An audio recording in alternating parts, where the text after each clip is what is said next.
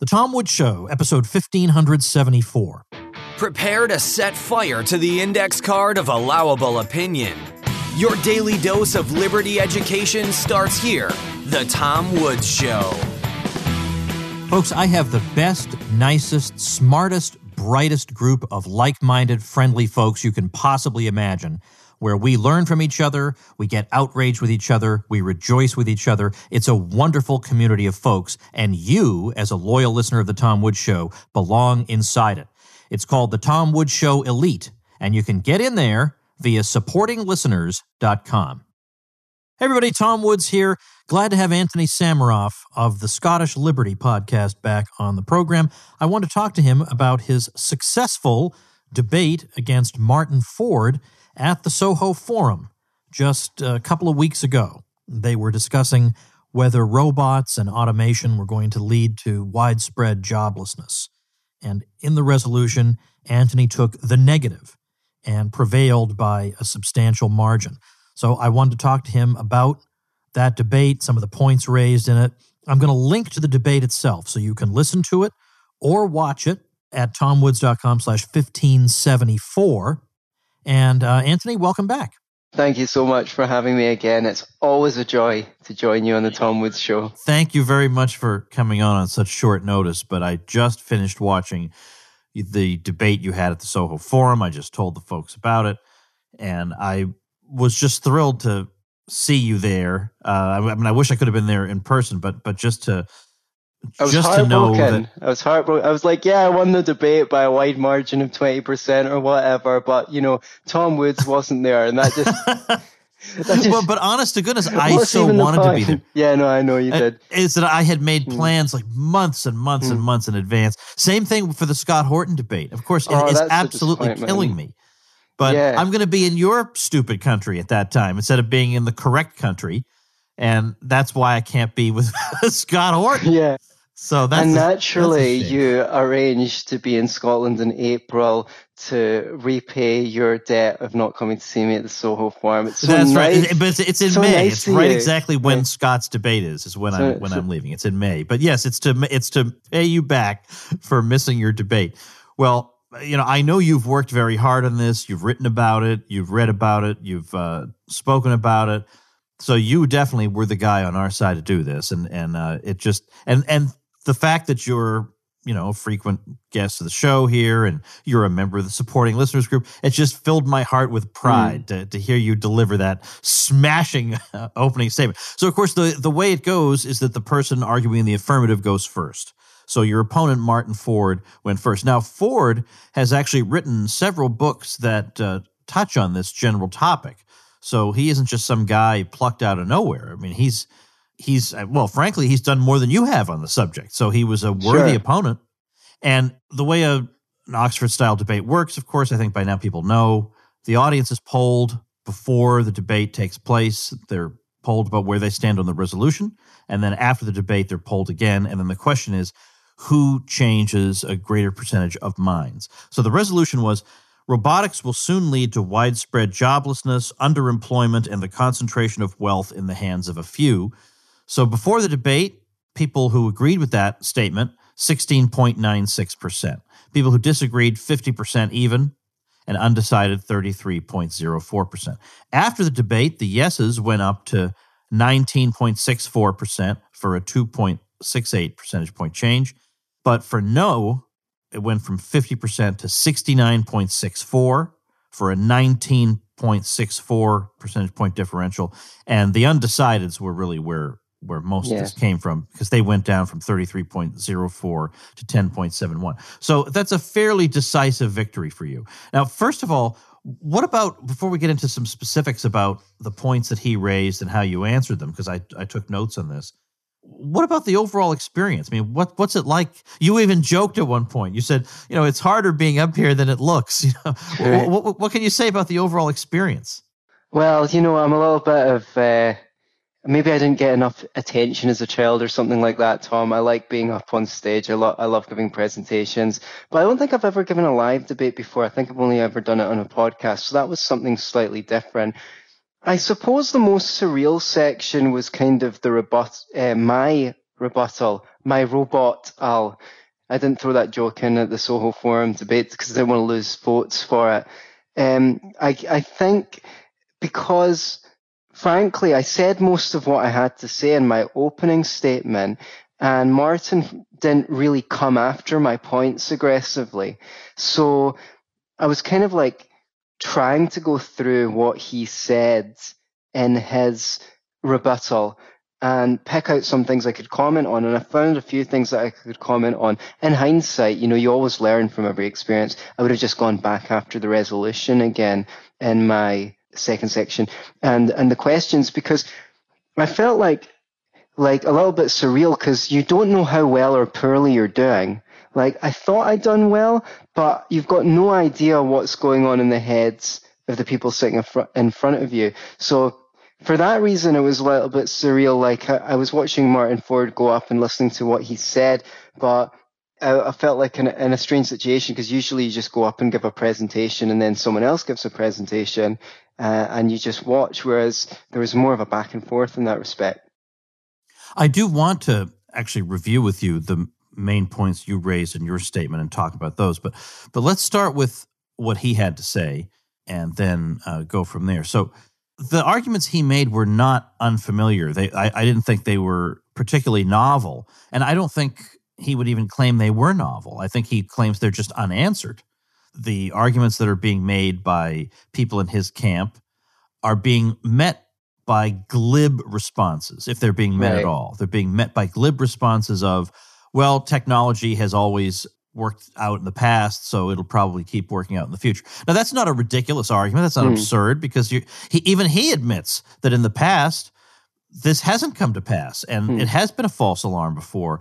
But he really insists that this time it's different. And so he tries to give evidence for why this time is different. And in fact, one of the things he says, I, I think he either says this in the rebuttal or in the question period, is that the most common reply is to give a particular example from history, and that is the example of the massive shift away from agriculture into manufacturing, where you had a, you had societies that were overwhelmingly agricultural, and today we have societies where maybe one to two percent of the population is agriculture. That's a massive, massive shift, and yet the economy was able to accommodate that.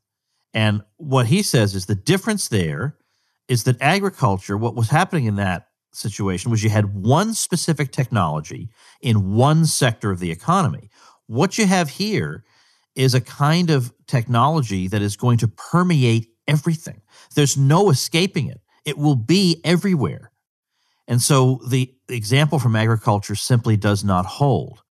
Is that persuasive to you?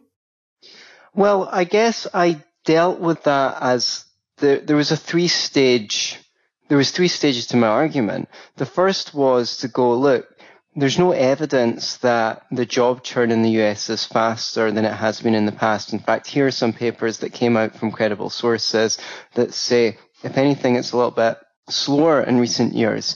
Secondly, even if as automation, this is the thing because the the proponents of the AI doomsday, or I don't want to strawman their position. But as you say, they're saying, well, we're just getting these glib responses like it always happened in the past, but it's, or that, oh, just economists, they're just all about economic theory. But here in the real world, you know, people are suffering, right? As, as though, you know, what we're trying to do with economics theory is, is not describe the real world. So the, I said, look, if you look at the, the effects of automation in the past, they are to make goods and services cheaper. And all throughout history, they've only made people more wealthy. So as this accelerates, you know, everything halves in price. For example, a $10 wage is now a living wage. It's worth $20.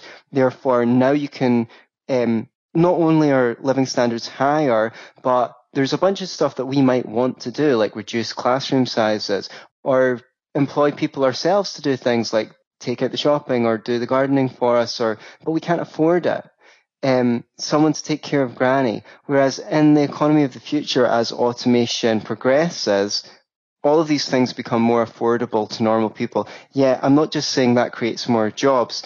To return to your question, which I'm leading to, is even if it gets to the point where AI does everything, that's not going to impoverish people. On the contrary, that's like the Star Trek universe where you've got replicators. You know, you can order a Earl Grey tea because if this is a utility that is so widely available, as Martin says it is, it's a utility, it's going to be everywhere, then it's not scarce. And if it's not scarce, it can't be costly. So if it's not costly, everyone's got a- access to it access to the replicators. The only reason why goods are expensive is because they're rivalrous, you know, because human wants are infinite and resources are limited. So even so-called Martin Ford's worst case scenario is possibly the best case scenario where people, you know, there might be another host of problems where everyone's just a couch potato because they retreat into virtual reality world.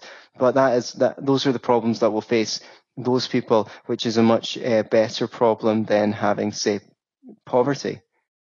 Now, uh, Ford started off by saying that the types of jobs that are threatened, he says, first of all, it's not all jobs, and he says it's not even most jobs, but he claims that people who have looked into this have concluded that anywhere from 30 to 50% of jobs are at risk of being automated away. And what types of jobs are these? He says these are typically repetitive, manipulative jobs. These are the types of things that that robots are just going to be better than we are at. And it's almost ridiculous for us to try to compete with them. He says huge numbers of jobs are already gone in manufacturing, that we see it happening in China. And then he says Amazon, according to Jeff Bezos a few years ago, within 10 years will have, I forget if it was a hand or an arm that can match human dexterity. He says that that's going to be a complete game changer. Uh, because if this type of thing is everywhere, it'd be one thing if it's happening in one sector, then everybody leaves that sector, goes somewhere else. But the problem will be they have nowhere to go. So what, now, now you can come back with, but there'll be new jobs created, mm. and maybe there will be, but that would sound like some kind of religious believer. Sure. Instead, whereas I'm I'm looking at hard numbers here.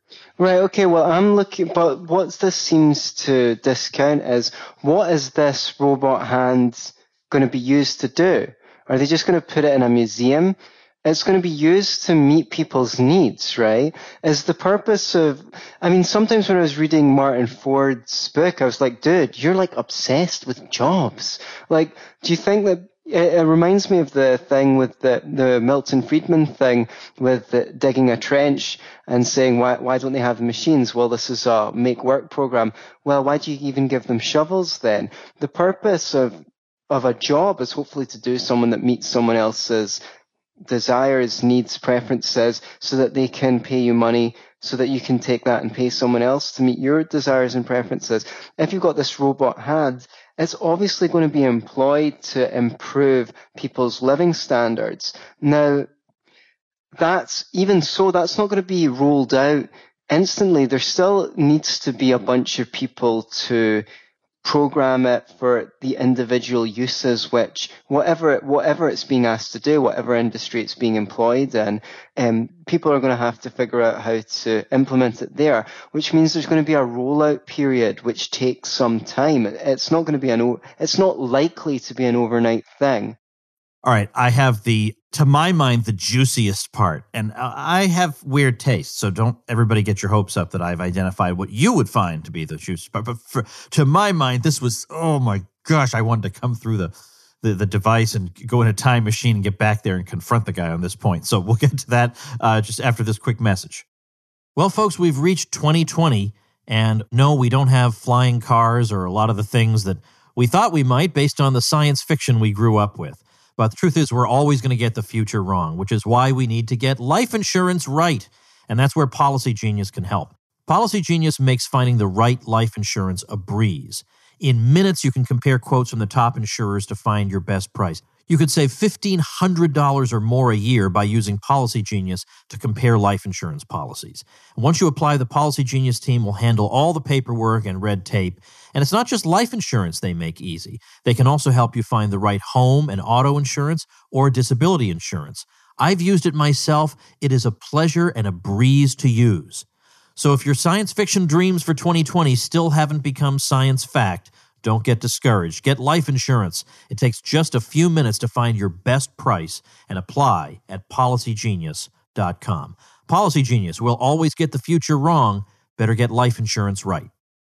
All right, now for the juiciest part. It doesn't strictly have to do with robotics. It's maybe one level of argument removed, but it was the point about deflation. Now, now give me a chance to say a word about this because you pointed out that, and in fact, this is what you've been saying here, that the one of the great benefits of this would be, and in fact, by the way, when Bryan Caplan was interviewed by Bob Murphy on the Bob Murphy show recently, he compared the benefits to the economy of immigration to precisely the benefits to the economy of technology. Just just think of it as another form of technology. And one of the benefits is that prices come down. Economy wide, prices come down. And you kept making this point. And finally, Ford said that would be catastrophic for the economy if all prices came down. Uh, what? Why would it be? Well, of course, that is the mainstream view. So I, I don't blame him as much as I would otherwise. But that is the mainstream view that, of course, if prices came down, that would be bad. But the reasoning he gave, I've never actually in my life come across somebody who believes this. I know that in theory somebody believes this. I never came across somebody who says, well, if prices consistently go down, no, he says, we won't buy anything. Nobody will buy anything because they anticipate the price will get even lower. So they'll keep waiting for it to get lower. I mean, that's just so we're all just going to sit there and die waiting for prices to get lower. You'd have to be a lunatic. Uh, and so, so Gene, as the moderator, just gently tried to remind him, but computers have come down in price consistently, and we buy those. Even though we know that next year's model is going to be better and cheaper, we still buy one because there's time preference. We need it right now yeah, yeah, yeah, that's one sector, which is no answer to his argument. Mm. That's no answer to his argument at all to say that's just one sector. But I, I just can't get over. So we're going to stand around naked because clothes will be cheaper in three months, and I won't get coffee in the morning because next month that cup of coffee is going to be two cents cheaper. So mm. why would I buy coffee now? I can't get over that anybody would believe this. And not to mention that the US became the great industrial power of the world under a regime of falling prices, and that that was the norm in the US for well over 100 years. And this was not any problem. He says that companies will get into debt because they won't anticipate what basically what he's saying is they won't anticipate that the price for their produced goods will have fallen. So by the time they bring the product to market, the price has fallen, they can't make a profit, they go bankrupt. But that's the job of the entrepreneur to anticipate where the price is going to be. That's what they're supposed to do. And if they go bankrupt, the worst that means is that the resources get shuffled around to new owners. There's no aggregate economic problem involved. So I, I just like he could have been smashed over the head on that, just smacked on that, and and you were very charitable in not doing that. yeah, I, I I did. I just wanted to stick to the motion really because I could have maybe won more points by talking. When I say one more points, I mean looking looking like I'm coming ahead as the more astute economic thinker, but I kind of wanted to stick to the topic at hand. But Gene Epstein, yeah, definitely almost took a canary and uh, lost his impartiality in moderating the debate because he really wanted to go after him.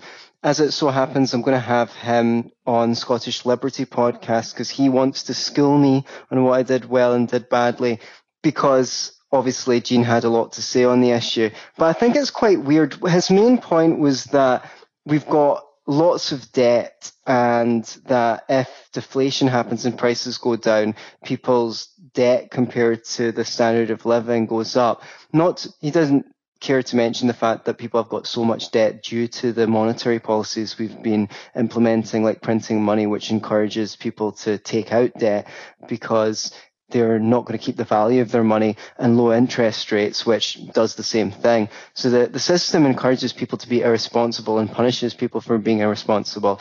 Uh, the reverse would be true under deflation. It would encourage saving. So, but it's like, I don't think that the banks are going to go, well, you know, everyone, everyone that we've lent money to to buy a house is defaulting with their mortgage. So we're just going to let that happen. We're just going to re- repossess all the houses and then auction them at a knockdown rate, which is going to be even less than the people living in them will pay for them.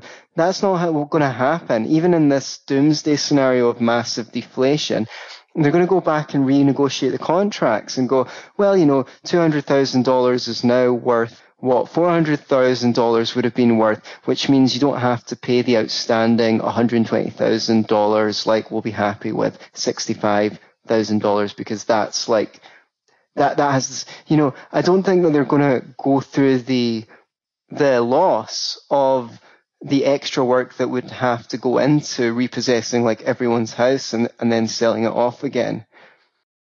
How would you describe the structure of your argument? Because here you are with 15 minutes to present in summary form the way you look at this issue. And that's going to do more than anything else, frankly, to define how the audience feels about your argument. Is how do they remember your initial presentation?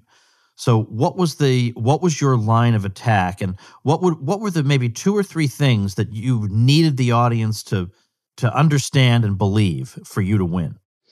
Well, I went after the resolution and I looked at it really carefully. Automation and AI will soon, and I really went after the word soon. I was like, is there really any evidence to believe that there's going to be a massive upheaval in the le- next 10 to 20 years? And I think Martin lost big time on that word, but he approved that word and he agreed to the time frame that soon meant as 10 to 20 years, then I just basically said, well, let's let's have a look at this. What is being claimed here? We're being asked to believe that it's first of all it's going to be soon. Second of all, it's going to create widespread joblessness, and third of all, that this is going to impoverish people apart from the 1%. So I, I went directly to those three claims and I, I tried to demonstrate that the claims included in the resolution were not justifiable at present. And, you know, someone like, I think I was listening to Yang's, some of Yang's talking points, and he, he could have come after me saying something like, well, the people in the Rust Belt um, lost their jobs to automation and they didn't find new jobs so easily and, and pressed me on something like that. But I didn't feel that Martin Ford came back, as you said, most of his arguments weren't novel. So because he didn't chase me down, I didn't feel like I had to add anything over and above taking down the constituent parts of the resolution. But suppose he had come back at you with that. Like he did, one thing he did come at you with was uh, labor force participation rates among prime working age men. And he says that in the 60s, it was 97%, and today it's 89%. And he says that's a dangerous trend. And I guess the presumption is this must be because of automation, but I think he has to prove that. But um, what do you think about that particular point? Well, I suppose you might have to bite the bullet and say, look, well, a lot of people uh, of these people went on disability, for example, and not all of them are disabled. There's various factors in the economy apart from automation that make it difficult to take people on. The um, minimum wage have uh, labour laws. There's mandatory employee contributions to Medicaid. Uh, sorry, to medical insurance, I should say. Uh, there's there's various factors in the economy that make it more expensive to employ someone. So if you want to employ someone for twenty four thousand dollars, it might end up costing you thirty two thousand dollars or whatever it is. That makes it harder for the economy to absorb people into the workforce. Well, now on the workforce issue itself, you've said, and this is one of your main points, that automation is going to actually improve our lives. It's going to improve our standard of living. Uh, it's going to lead to an abundance of goods that we can scarcely imagine. And that's going to improve our lives. But if people are out of the workforce because of automation itself, and they don't have a job that brings them in even a few dollars, then how what are the nuts and bolts by which they benefit from the abundance if they have no income? I think that would be he didn't quite yeah. put that put it that yeah. way to you, but I was waiting for him to. That would be the that would be like the challenging question. You go, well, I mean, falling prices might go f- good for people who have a job, but what pe- about people who have no job whatsoever? And that's what I think. That's where he should have given me a good push because that would make it difficult for me. So far, what I think of things, and I, I, mentioned, you know, they give away things like matchbooks and pens in restaurants and hotels. These things used to be expensive to produce, but now they're given away. Buying a garment used to be a once in a lifetime affair. Now the charity shops can't actually get rid of the clothes that's given away to them. So it only requires an extension of uh, people's imagination to imagine that even in a society that was far more rich than our, affluent than ours is, what kind of things would become so abundant that they would just be given away. So if accommodation costs a quarter of what it does now because they can 3D print a house or an apartment block or something like that. There's so much more resources available to look after people that don't have a job and also attract those people into whatever work still can be done manually because they, those people aren't really going to need even a few dollars to live because the price of goods and services is so low. Could you expand on that or improve on what I've said? Uh, well, that's a good question. Um, Bob has done it, but even Bob's answer, don't say anything. I'm not sure I'm hmm. completely hmm. convinced, but if, if I say it in this low voice, maybe he won't hear. But, um, right. I, I'd have to I'd have to wrestle with this a bit more, uh, because because in a way it kind of begs the question because it assumes right that's that everybody that's, because that's your whole point is that they won't be technologically unemployed. Yeah, but yeah, their exactly. question says, well, when everybody's technologically unemployed, how are they going to? But that's your whole that's your whole argument. Yeah, yeah. That's that's what I thought. It, it does involve that circular reasoning. It's like, well, what people about people who don't have a job? It's like, well, that's what you're trying to prove. And I have been wrestling with this question and continuing to refine my answer, which I still think can be improved more. Hence, you know, turning to you for your wisdom in this interview, because I still don't think I've been able to articulate the position as much as I'd like to, which is why I said to uh, a friend of mine going in, you know, I'm I'm willing to be convinced that I'm wrong, but I don't think, judging by Martin Ford's book, in which he only dedicated maybe two, three pages to this point. There's, he should have done at least a chapter uh, replying to the idea that goods and services are going to fall in price. Like, at least, you know, that, that, that's, that is the main argument against his position.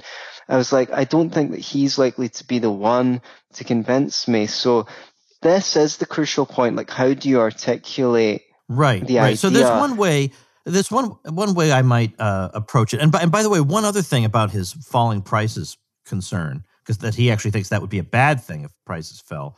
I forgot to mention the converse of that argument would be that therefore we need high inflation. Because if prices mm. are getting higher and higher all the time, people are going to spend like crazy. And so he thinks spending per se is the thing we need. If that were the case, we would want to be almost at the level of hyperinflation, but just below so that we could just get people to disgorge themselves of their wealth in order to protect themselves. And I, I don't, I just can't imagine that that could be a desirable situation, but that's the implication of his view. Now, I think back to something, and you may be familiar with this too. George Reisman said, if you're ever worried about us, quote, running out of jobs, says, well, try to imagine if labor were super abundant, all the personal tasks you would want done. Maybe you'd want a driver, or you'd want a gardener, or you'd want uh, a butler, or you'd want somebody to massage you on a regular basis, whatever it is.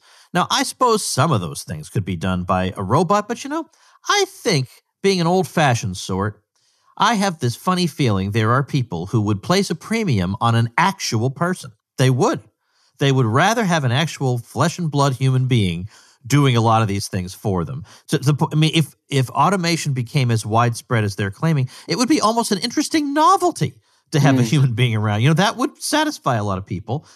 And so, if labor suddenly became that abundant because all the other tasks we needed done were already being done, then we would have all this leftover labor to do personal services. People say, "Oh my goodness, that mm. can't be your answer. Personal service. Oh, that's not."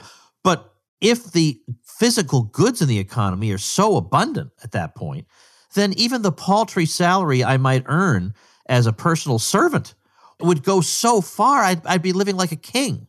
Hmm. So there's there's even that in the absolute last resort. If you can conceive of something to do with human labor, then you'll have the available you have the available labor to do it. Or again, the other side of the coin would be: Would it be better? If, I mean, suppose we we landed on a planet where a lot of the services we needed were already were done automatically, like transportation occurred just by thinking about it. You just think about transporting a truck full of lemons from one place to another, and it just went there. Would we say we better get back in our rocket ship and leave this terrible dystopia?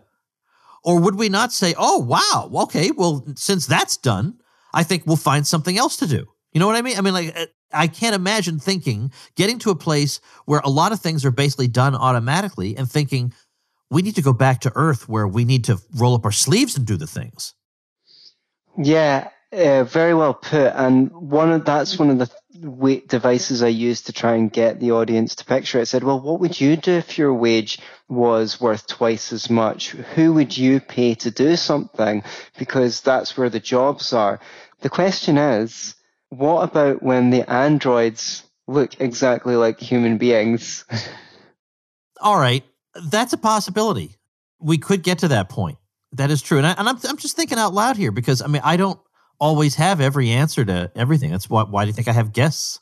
You know, it's so I can say, well, the guest didn't come up with any good answer and it, you know, kind of gets me off the hook. But I, I don't have the answer to absolutely everything. I, I guess the question becomes, are they, they being people opposed to you on this, are they proposing that we are going to get to a point with AI, not not to mention the robotics involved, but but we're going to get to a point with AI where they would absolutely they would be able to simulate completely human responses, feelings, emotions, uh, spontaneity, human idea generation, that they can actually, not that I, I can run a robot through a million games of chess and he can figure out the rules, but that he can spontaneously develop new ideas, which is a whole separate mm. thing. Are they proposing that that's going to happen? Because I'm curious about that, first of all, because I actually don't even know what the claim is. Sure. And I, I guess their idea is given an infinite amount of time, it's bound to happen sooner or later. So it might not happen in 100 years, but what about 200 years? But what about 1,000 years? Is it, are they not bound to eventually refine it? Now, I personally don't know if that's possible or not. Um, like you, I have some skepticism about it, but then during the debate, I could always hide behind the fact that the resolution says soon. And I didn't really need to answer 100, 200 years into the future. So let's say we do get to that point. I mean, are, are we at a point where it, it then becomes, at that point, a little bit tricky to figure out how this all ends up? Well, the thing is, at that point, you don't really know if you're in a simulation or not. Oh, this is getting beyond my mental abilities.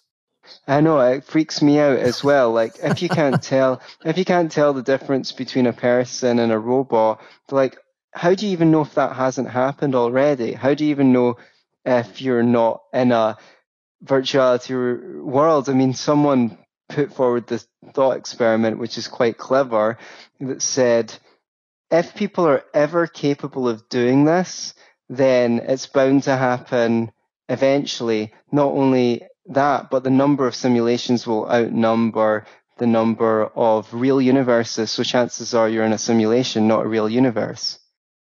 All right. Well, look, all I can say is I don't care what the future holds. I will always hold a special place in my heart for Antony Sammeroff that droid Sammeroff will never be able to mm-hmm. occupy. I'm just, I assure you of that. Oh, well, you say that now, Tom, but, you know, when you meet that droid Sammeroff, I just know, I just know that I won't be able to compete. Yeah, I'll say, mm. geez, I didn't notice all of Antony's annoying qualities until this annoying quality free droid appeared. All right. Well, let's uh, ha- take a minute for you to tell folks again about a, a, a, book that we've talked about on the show, but they may not remember or not have heard about. Uh, your book on universal basic income, because it is related to this topic. Yeah, great. Please pick up a copy of Universal Basic Income for and Against from Amazon. It covers a whole bunch of arguments in favor of the universal basic income that you may not have heard before, before smashing them. Uh, but the main thing I like about it is it's also a libertarian manifesto on how to reduce poverty. And I think if we're going to go beyond the echo chamber, it's sometimes fun being in the echo chamber. You always learn new things. But if we're going to speak to people who aren't already qualified in the things that we take for granted. We need to talk about the kind of issues that they find interesting and important at the moment. And uh, I think poverty being one of them. So it's a great way to show that less is more when it comes to government solving poverty. Actually, it's got a whole bunch of policies and things like that that implemented would radically reduce the cost of living and that would benefit everyone. I should also point out that the reason why I got invited to the Soho Forum debate is because Gene Epstein heard me on your show, read my book, and was very impressed by the section in the book on automation. And that's why he asked me to debate it at the Soho Forum. So it would definitely be a worthy addition to your libertarian library. I'm going to link to it as I normally do at tomwoods.com slash 1574. So you can indeed pick up a copy and you will no doubt enjoy it. Well, Antony, I am looking forward to making this up to you by visiting you in your home country in May. Uh, while you know, now it would make perfect sense for you to be in the U.S. at that time, going to see Scott Horton. I hope that's not going to happen, but but it, it will be fun to see you. And thanks for being on this morning. Thank you so much for having me. Look forward to speaking to you again. All right, everybody, that's it for today. Now, tomorrow we've got Professor Frank Buckley, F.H. Buckley, from George Mason University's Law School, on to talk about his new book, American Secession. And man, this is a good one. So definitely tune in for that. Make sure you subscribe to the program over at tomwoods.com slash apple, and I'll see you then. Become a smarter libertarian in just 30 minutes a day. Visit tomwoods.com to subscribe to the show for free, and we'll see you next time. Like the sound of The Tom Woods Show? My audio production is provided by Podsworth Media. Check them out at podsworth.com.